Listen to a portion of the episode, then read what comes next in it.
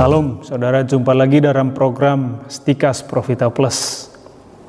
Saudara-saudari, fenomena pernikahan agama di negara kita cukup sering terjadi. Di mana kedua mempelai berasal dari agama yang berbeda. Misalnya yang satu Katolik, yang lain Islam. Ini sesungguhnya hal yang biasa karena negara kita adalah negara beragama. Sebenarnya fenomena yang sama juga terjadi dalam kasus pernikahan beda gereja. Kedua calon mempelai sama-sama dibaptis, mengaku Yesus sebagai Tuhan. Tetapi dari dua gereja yang berbeda, yang satu Katolik, yang lain dari gereja Kristen Protestan, seperti dari GKI, Betani, Pentakosta, dan lain-lain. Nah, fenomena ini disebabkan karena sulitnya mencari pasangan yang memiliki agama atau keyakinan yang sama, atau dalam kasus yang kedua dari gereja yang sama. Adanya pernikahan beda agama dan beda gereja karena kedua calon sama-sama mau membangun keluarga, mau menikah, tetapi tetap mempertahankan agama mereka masing-masing. Yang satu tidak mau mengalah, misalnya yang Islam mau masuk Katolik sebelum nikah, atau yang Kristen Protestan mau masuk Katolik Tentu tidak ada persoalan dan tidak perlu ada pernikahan beda agama dan beda gereja kalau yang satunya menjadi Katolik dan mengalah mau menjadi Katolik. Nah, persoalannya adalah mereka tetap bertahan pada keyakinan masing-masing, dan kita tidak dapat memaksa yang non-Katolik untuk meninggalkan agamanya menjadi Katolik. Kalau dia mau menjadi Katolik sebelum pernikahan, itu tidak ada masalah. Perkawinan itu dapat dilangsungkan secara normal dalam gereja sebagai perkawinan sakramental, karena dia mau menerima Yesus Kristus dan dibaptis sebagai Katolik. Hal yang menjadi masalah adalah ketika dia tetap berpegang teguh pada keyakinannya. Lalu, bagaimana menghadapi persoalan ini? Kita mau melihat dulu persoalan tentang pernikahan karena beda agama. Di satu pihak tentu hal ini tidak mudah dilakukan dan tentu banyak anak muda Indonesia atau di tempat-tempat lain menghadapi hal yang serupa. Di satu pihak mereka saling mencintai, tetapi di pihak lain mereka berbeda keyakinan. Mereka mau menikah, mereka mau membangun keluarga, tetapi ada yang mengganjal istilahnya. Ini bukan persoalan yang mudah bagi kedua belah pihak. Kalau perbedaan karena suku tetapi memiliki keyakinan yang sama, ya bukanlah sebuah persoalan. Misalnya seorang perempuan Indonesia menikah dengan seorang cowok bule misalnya. Keduanya sama-sama Katolik. Di sini sama sekali tidak ada masalah. Mereka dapat melangsungkan pernikahan sebagaimana biasanya pasangan Katolik mempersiapkan perkawinan. Kalau kita bicara dari segi hukum, beda agama antara dua orang yang saling mencintai atau mau menikah termasuk dalam kategori halangan nikah.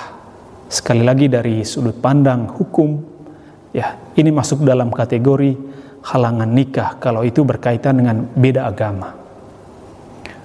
Ya misalnya dalam uh, kanon 1086 paragraf 1. Lalu apa artinya? Orang-orang yang berbeda agama dan hendak menikah secara Katolik dan salah satunya tetap berpegang pada agamanya sebenarnya tidak dapat dilakukan. Sekali lagi, tidak dapat dilakukan. Mengapa? Karena perkawinan Katolik adalah persekutuan antara dua orang yang sudah dibaptis dalam gereja Katolik. Perkawinan Katolik adalah perkawinan sakramental, dan ini mengandaikan bahwa dua insan yang mau menikah dibaptis Katolik atau minimal salah satunya Katolik dan yang lainnya baptis non-Katolik. Maka gereja menghendaki agar umatnya memilih pasangan yang seiman. mengingat iman berpengaruh sangat kuat terhadap kesatuan lahir batin suami istri, juga pendidikan anak dan kesejahteraan keluarga. Seperti yang dikatakan oleh Paus Yohanes Paulus II, perkawinan Katolik adalah peristiwa iman. Bahkan sejak persiapannya pun harus dilihat sebagai pesiarahan iman.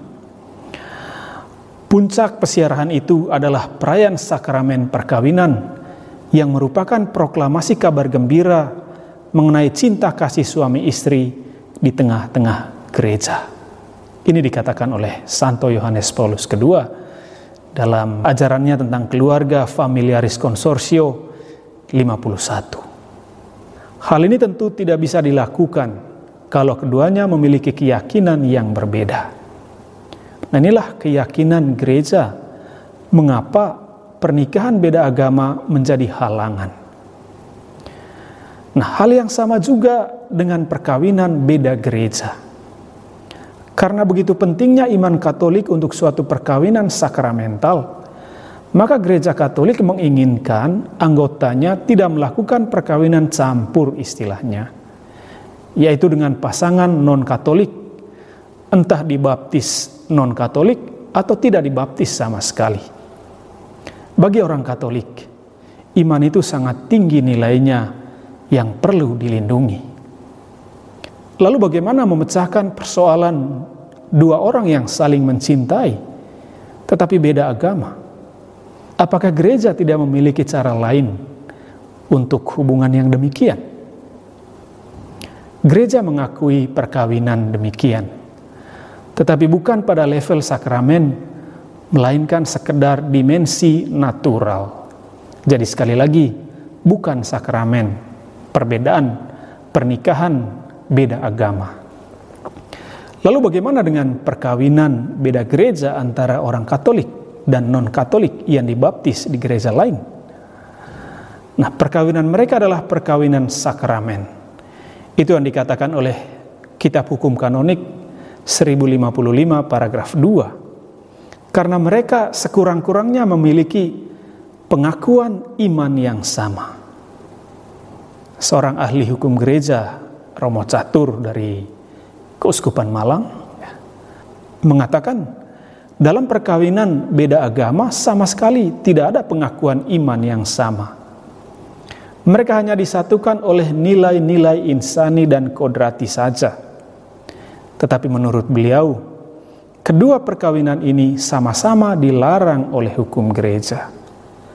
Perkawinan antara dua orang yang sudah dibaptis antara Katolik dan non-Katolik semata-mata merupakan larangan. Sekali lagi, semata-mata merupakan larangan. Itu itu berkaitan dengan perkawinan beda gereja. Itu adalah larangan yang hanya mengenai halalnya suatu perkawinan saja. Berkaitan dengan halalnya. Karena kedua-duanya memiliki dasar iman yang sama. Tetapi kalau perkawinan terjadi antara dua orang yang beda agama, satu orang Katolik dan yang lain non Katolik, ya, atau tidak dibaptis sama sekali, yang timbul adalah halangan beda agama di antara mereka yang sifatnya menggagalkan perkawinan itu. Sekali lagi, menggagalkan perkawinan itu sifatnya. Mengapa? Karena perkawinan ini mengandung risiko lebih besar terhadap iman pihak Katolik. Misalnya kehilangan iman atau kesulitan dalam memberikan pendidikan iman secara Katolik bagi anak-anak hasil perkawinan yang demikian. Demikian dikatakan oleh Romo Catur. Perkawinan antara orang yang sudah dibaptis atau perkawinan beda gereja kita sebut merupakan larangan yang membutuhkan izin dari otoritas gereja yang berwenang. Sementara perkawinan antara orang Katolik dengan yang tidak dibaptis merupakan halangan yang sifatnya menggagalkan. Untuk kedua hal ini, pihak Katolik harus memintanya kepada pihak yang berwenang. Biasanya pengajuan melalui paroki di mana pihak Katolik tinggal pastor paroki akan mengajukannya kepada uskup. Ya. Baik itu perkawinan beda gereja maupun perkawinan beda agama. Nah, apakah dengan demikian orang tidak boleh menikah dengan orang yang beda agama atau beda gereja? Secara hukum tidak bisa. Karena kalau kita bicara tentang perkawinan gereja, itu selalu sifatnya sakramen, sakramental. Dan sifat yang demikian mengandaikan kedua pribadi yang bersangkutan sama-sama dibaptis. Tetapi ada dispensasi atau izin. Tetapi dengan tuntutan bukan saja kepada pasangan yang tidak dibaptis, tetapi juga keduanya. Uskup memberi izin jika ada alasan yang wajar dan masuk akal untuk perkawinan yang demikian. Seperti pertama, pihak Katolik menyatakan bersedia menjauhkan bahaya meninggalkan imannya dan dia harus berusaha membaptis dan mendidik anak-anaknya dalam gereja Katolik. Tentu hal ini harus disetujui oleh non-Katolik, terutama berkaitan dengan pembaptisan dan pendidikan anak-anak. Diandaikan juga bahwa pihak Katolik memiliki kesadaran untuk menjaga imannya dan mampu memberi teladan kepada pasangan dan anak-anak, ya, mampu memberikan kesaksian iman yang dihayatinya. Ya. Kedua, mengenai janji-janji yang harus dibuat oleh pihak Katolik. Pihak yang lain, non-baptis, hendaknya diberitahu pada waktunya sehingga nyata baginya bahwa dia sungguh sadar akan janji dan kewajiban pihak Katolik. Artinya, janji-janji pihak Katolik harus diberitahu kepada pihak non-Katolik dan non-Baptis, bukan disembunyikan.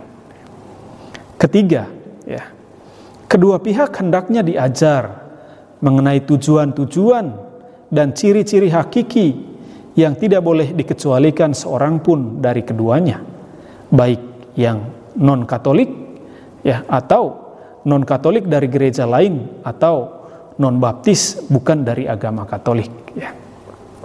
Kita telah melihat bahwa tujuan perkawinan Katolik ya adalah kebaikan atau kesejahteraan suami istri dan terbuka pada kelahiran dan pendidikan anak. Sementara ciri-ciri utamanya adalah monogami dan tak terputuskan. Nah, ciri-ciri dan sifat-sifat ini harus diketahui oleh pihak non-Katolik. Ya, itu dia harus tahu. Ini semua harus diketahui oleh kedua belah pihak ini. Ya.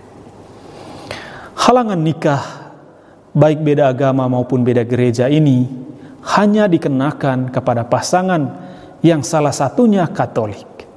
Artinya, dia dibaptis secara Katolik dan tetap setia pada imannya. Kalau dia pindah agama atau pindah gereja, ya, maka halangan ini dengan sendirinya tidak berlaku baginya karena dia bukan orang Katolik lagi. Selain itu, meskipun pernikahan beda gereja memiliki nilai sakramental, kalau pasangan non-Katolik itu pindah ke Katolik suatu saat, dengan sendirinya perkawinannya sah ya sebagai perkawinan Katolik.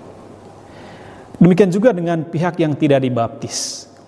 Kalau suatu saat pindah ke Katolik, maka perkawinannya menjadi perkawinan sakramental.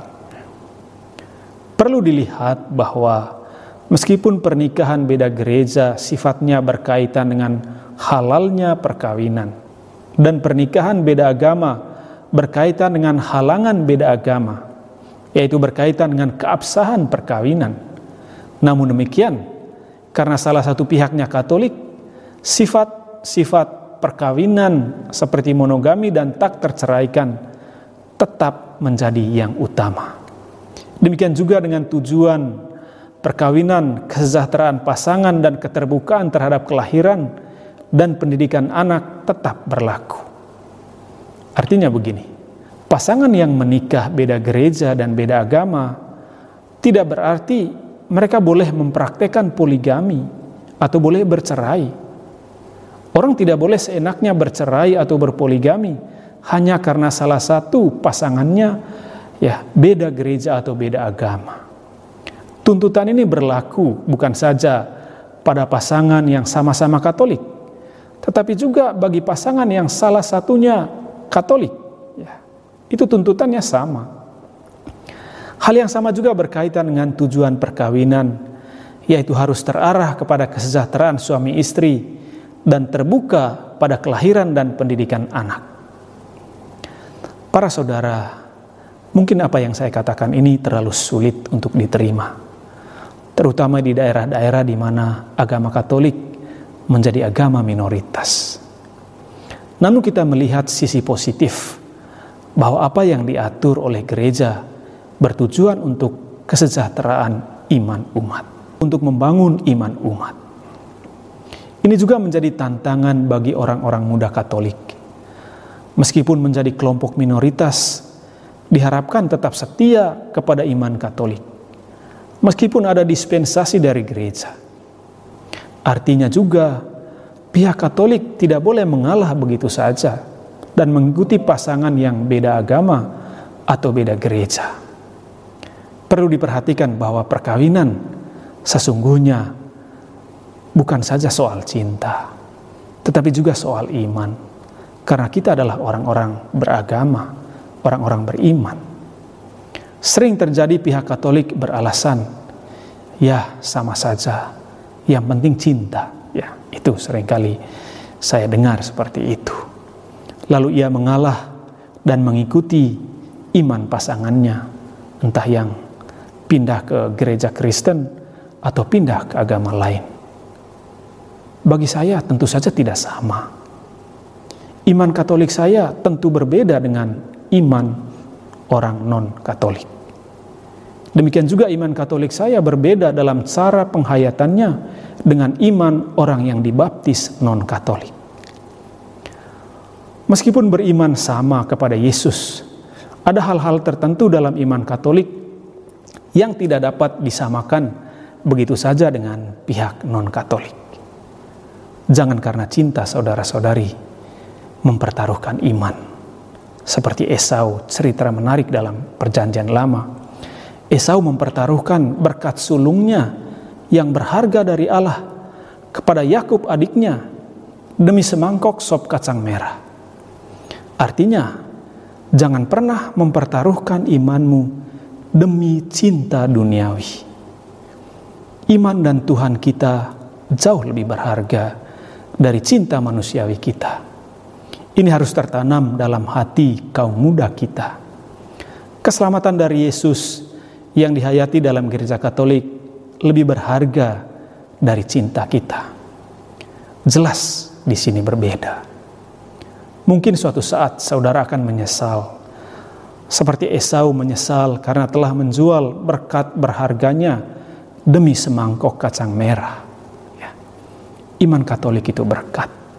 Keselamatan dari Yesus itu berkat paling berharga, melebihi semua berkat di dunia ini maka jangan pernah menjualnya dengan cara apa pun dan demi apa pun, termasuk demi cinta kepada manusia. Semoga saudara-saudari mencintai dan mengenal kebenaran dan akhirnya memperoleh keselamatan. Tuhan memberkati saudara-saudari. Salam Profita.